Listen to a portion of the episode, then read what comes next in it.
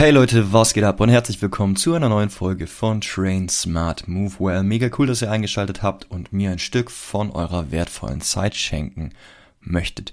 In der heutigen Folge geht es um Folgendes. Die ist für alle Leute, die immer wieder Probleme haben, etwas anzufangen. Für die unter euch, die sich immer wieder tolle Sachen vornehmen, um irgendetwas in ihrem Leben zu verbessern, zu verändern, was auch immer, sich Dinge im Kopf toll ausmalen, aber dann einfach nicht in die Tat umsetzen können. Endlich mit dem Sport beginnen, endlich auf das Ziel X Y Z hinarbeiten, endlich diese Website bauen, endlich dieses neue Projekt im Angriff nehmen, aber dann doch immer wieder schleifen lassen, Ausreden finden, es nicht zu tun und sich dann fragen, was ist eigentlich los mit mir? Warum ist meine Motivation gerade nicht da, die ich doch so sehr brauche, um endlich anzufangen? Mein Name ist Philipp Jakobs und gleich nach dem Intro geht's los.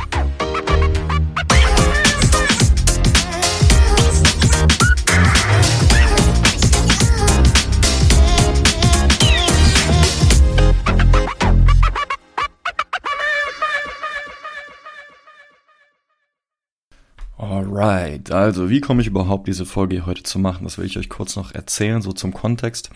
Ich bin vor ein paar Wochen im Urlaub gewesen. Ähm, wir haben eine Woche auf Teneriffa verbracht, mitten im Februar, was mega geil war. Ich habe es noch nie gemacht oder noch nie ausprobiert, einfach mal in der Winterzeit in den Sommerurlaub zu fahren. Und ich muss sagen, es war echt eine ziemlich coole Erfahrung, da man aus dieser kalten, nasskalten, grauen Jahreszeit in Deutschland rausfährt und dann einfach mal eine, so eine, eine Woche komplett in der Sonne sitzt, einen herben Vitamin D Boost bekommt und äh, mit so viel mehr Energie wieder zurückfährt. Also das kann ich nur jedem empfehlen, der da mal drüber nachdenkt, das zu machen. Probiert es aus, es hat äh, mega was gebracht. Wie dem auch sei, äh, während dieses Urlaubs habe ich ein cooles Buch gelesen, das nennt sich The Subtle Art of Not Giving a Fuck von Mark Manson. Um, und es geht im Prinzip so ein bisschen darum, ja, wie man, wie man das Leben in, in Perspektive setzt. Und es ist ein bisschen anti zu diesem typischen, du musst alles verbessern, du musst immer diese und jene Lifehacks anwenden, um dich sofort besser zu fühlen. Und hundert Prozent Positivität und alles ist immer tschakka, tschakka, tschakka. Denn in diesem Buch geht es darum, auch mal zu lernen, sich mit Zeiten auseinanderzusetzen, in denen man sich nicht so gut fühlt.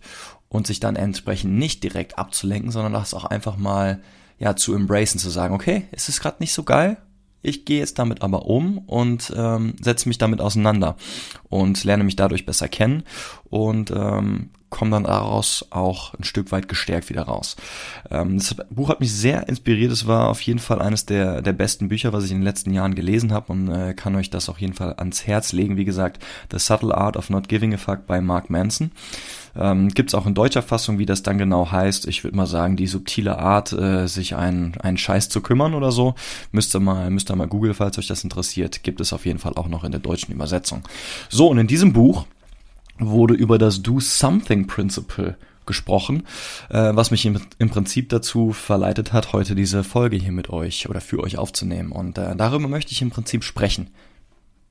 Und der Autor des Buches, Mark Manson, beschreibt äh, zu diesem Kapitel, wie er im Alter von vierundzwanzig Jahren seinen Angestelltenjob gekündigt hat und gesagt hat, so, ich habe absolut keinen Spaß in dem, was ich tue, ich werde mich jetzt selbstständig machen. Gehaltsmäßig wird's vielleicht runtergehen, aber ich verdiene gerade eh schon nicht so viel und ich kann auch genauso gut nicht so viel verdienen, aber dabei Sachen machen, wo ich Bock drauf habe. Und dann hat er im Prinzip den Ansatz gehabt und die, die Intention gehabt, er möchte einen, einen Blog starten. Und hat dann aber auch äh, beschrieben, dass sie ihm äh, ja so, dass, dass er so viele Sorgen hatte und, und Bedenken hatte und Angst davor hatte, dieses Projekt zu starten, nachdem er gekündigt hat, dass er erstmal so komplett in, äh, in Ablenkungsverhalten äh, reingefallen ist, sich zehntausend Computerspiele runtergeladen hat und erstmal wochenlang gezockt hat, bis dann irgendwann er gemerkt hat, scheiße, mein Kontostand, der wird immer weniger und immer geringer und immer geringer und ich sollte jetzt vielleicht langsam mal anfangen, aber er hatte halt nicht diese Motivation, er hatte nicht den Drive und er hatte so ein Stück weit auch Angst und Respekt vor diesem großen Projekt der Selbstständigkeit und des Aufbauens eines Blogs. Er hatte nichts, er wusste nichts darüber, wie man, wie man S E O macht, wie man, wie man eine Webseite baut, wie man einen Blog konkret schreibt und so weiter und so fort. Also er hatte so ein Stück weit diese Vision in seinem Kopf, aber er konnte nicht genau, ja, er wusste nicht genau, wie er das anpacken soll, wie er beginnt und äh, motivationstechnisch war es für ihn auch schwierig. schwierig. Und Dann erzählt er von dem Do-Something-Principle, das ihm damals sein Mathematiklehrer in der Grundschule oder im, in der Highschool erklärt hat. Und ähm, besagter Lehrer hat im Prinzip davon gesprochen, dass wenn man vor einer mathematischen Aufgabe, vor einem mathematischen Problem steht und nicht genau die Lösung weiß, dann sagt er, sitz nicht einfach nur da und schau apathisch in die, in die Leere, sondern fang einfach an. Do something. The answers will follow. Beginne irgendwie, egal was du machst, und dann werden die An- Antworten von alleine kommen. Und darüber spricht der Autor dann, dass ihn zu der Zeit, wo er noch Schüler war bei diesem Lehrer in der Highschool, dass ihn das zwar irgendwie berührt hat, dass er sich das gemerkt hat, aber er konnte es nie wirklich nachvollziehen, er konnte es nie wirklich für sich in die Tat umsetzen. Bis zu diesem Zeitpunkt, als er da saß, mehrere Jahre später, im Alter von vierundzwanzig, wo er dann merkte, ich bin jetzt gerade in der Situation, ich habe kein mathematisches Problem vor mir, aber ich habe dieses dieses Problem vor mir, dass ich dieses neue Projekt starten möchte. Ich möchte mich jetzt in der Selbstständigkeit verwirklichen mit meinem Blog, ich habe aber keine Ahnung, wie ich das mache. Ich habe nicht die Lösung des Rätsels, die Lösung des Problems parat, aber ich merke gerade, ich muss einfach irgendwie anfangen. Ich muss irgendwie beginnen, egal was ich tue, ich starte jetzt einfach. Ja, und genau das hat er dann im Prinzip gemacht. Er hat sich an den Laptop gesetzt, hat angefangen zu tippen, zu arbeiten, ohne jetzt diesen krassen Plan, die beste Business-Strategie äh, direkt an der Hand zu haben, sondern er hat gesagt, ich fange jetzt einfach an zu tippen und los geht's.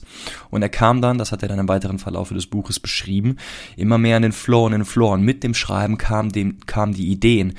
Mit den Ideen kam die Motivation, mit der Motivation kam wieder mehr Umsetzung, mehr Handlung und so weiter und so fort. Und ähm, er hat dann für sich so gemerkt, und das ist ein Satz, den ich jetzt nochmal erst aus dem Englischen eins zu eins zitieren möchte. Er schrieb, Action isn't just the effect of motivation, it is also the cause of it. Im Deutschen im Prinzip, Handlung ist nicht immer nur die Folge von Motivation, sondern es ist auch der Ursprung dessen. So, und wenn wir jetzt mal da versuchen, so ein bisschen rauszusuchen, oftmals sind wir Menschen ja so, dass wir uns denken, und da habe ich mich selber auch wiedergefunden, dass wir über eine Einbahnstraße nachdenken. Also wir brauchen zuerst diese emotionale Inspiration, die uns berührt. Wir brauchen eine Idee. Daraus folgt dann Motivation. Und wenn wir die Motivation haben, dann gehen wir in die Handlung um. Dann setzen wir um. Und er beschreibt in seinem Buch so ein bisschen, dass man aus dieser Einbahnstraße versuchen sollte herauszubrechen, wenn man eben vor diesem Punkt steht, dass man nicht genau weiß, wie fange ich an und sich motivationslos fühlt und deswegen auch deprimiert fühlt, sondern er beschreibt das Ganze eher als, als Kreislauf. In dem Sinne, dass man auch mit der Handlung anfangen kann, auch wenn das erstmal so ins Blaue raus ist, aber aus der Handlung kann Motivation entstehen, aus der Motivation kann wieder Inspiration bestehen, entstehen, die sich dann wieder auf die Handlung auswirkt, man wieder mehr motiviert ist, neue Inspiration schafft und wieder weiter umsetzt und handelt. Ja, also es ist ein klares, umstrukturiertes Denken, weg von der Einbahnstraße, ich brauche erst meine Inspiration, dann habe ich meine Motivation und dann fange ich an. Hinzu, es ist auch okay, wenn ich gerade demotiviert bin, ich weiß trotzdem, ich möchte dieses eine Projekt jetzt starten. Also fange ich einfach an, erlaub mir vielleicht ein bisschen planlos und ins Blaue zu agieren und während ich dann arbeite, dann werden die neuen Ideen und die Motivation einfach ja mehr oder weniger wie von selber kommen.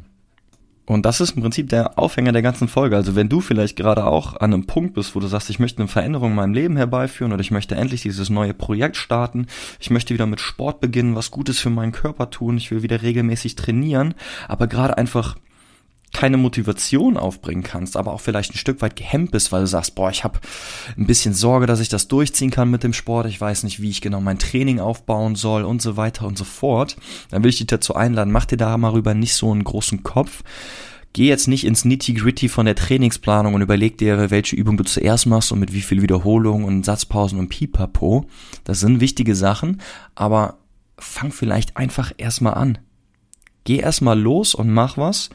Und während du dann das langsam umsetzt und tust, wirst du merken, dass du dich auch vielleicht ein bisschen motivierter fühlst, dass dir neue Ideen kommen, wie du dich anderweitig bewegen, wie du anderweitig trainieren kannst und so weiter und so fort. Und ich kann da auch selber aus meinem eigenen Erfahrungsschatz so ein paar Sachen nennen. Bei mir war das zum Beispiel auch beim Thema Website. Als ich meine Website zum ersten Mal gebaut habe, das war noch im Rahmen von meinem Masterstudium vor zwei Jahren.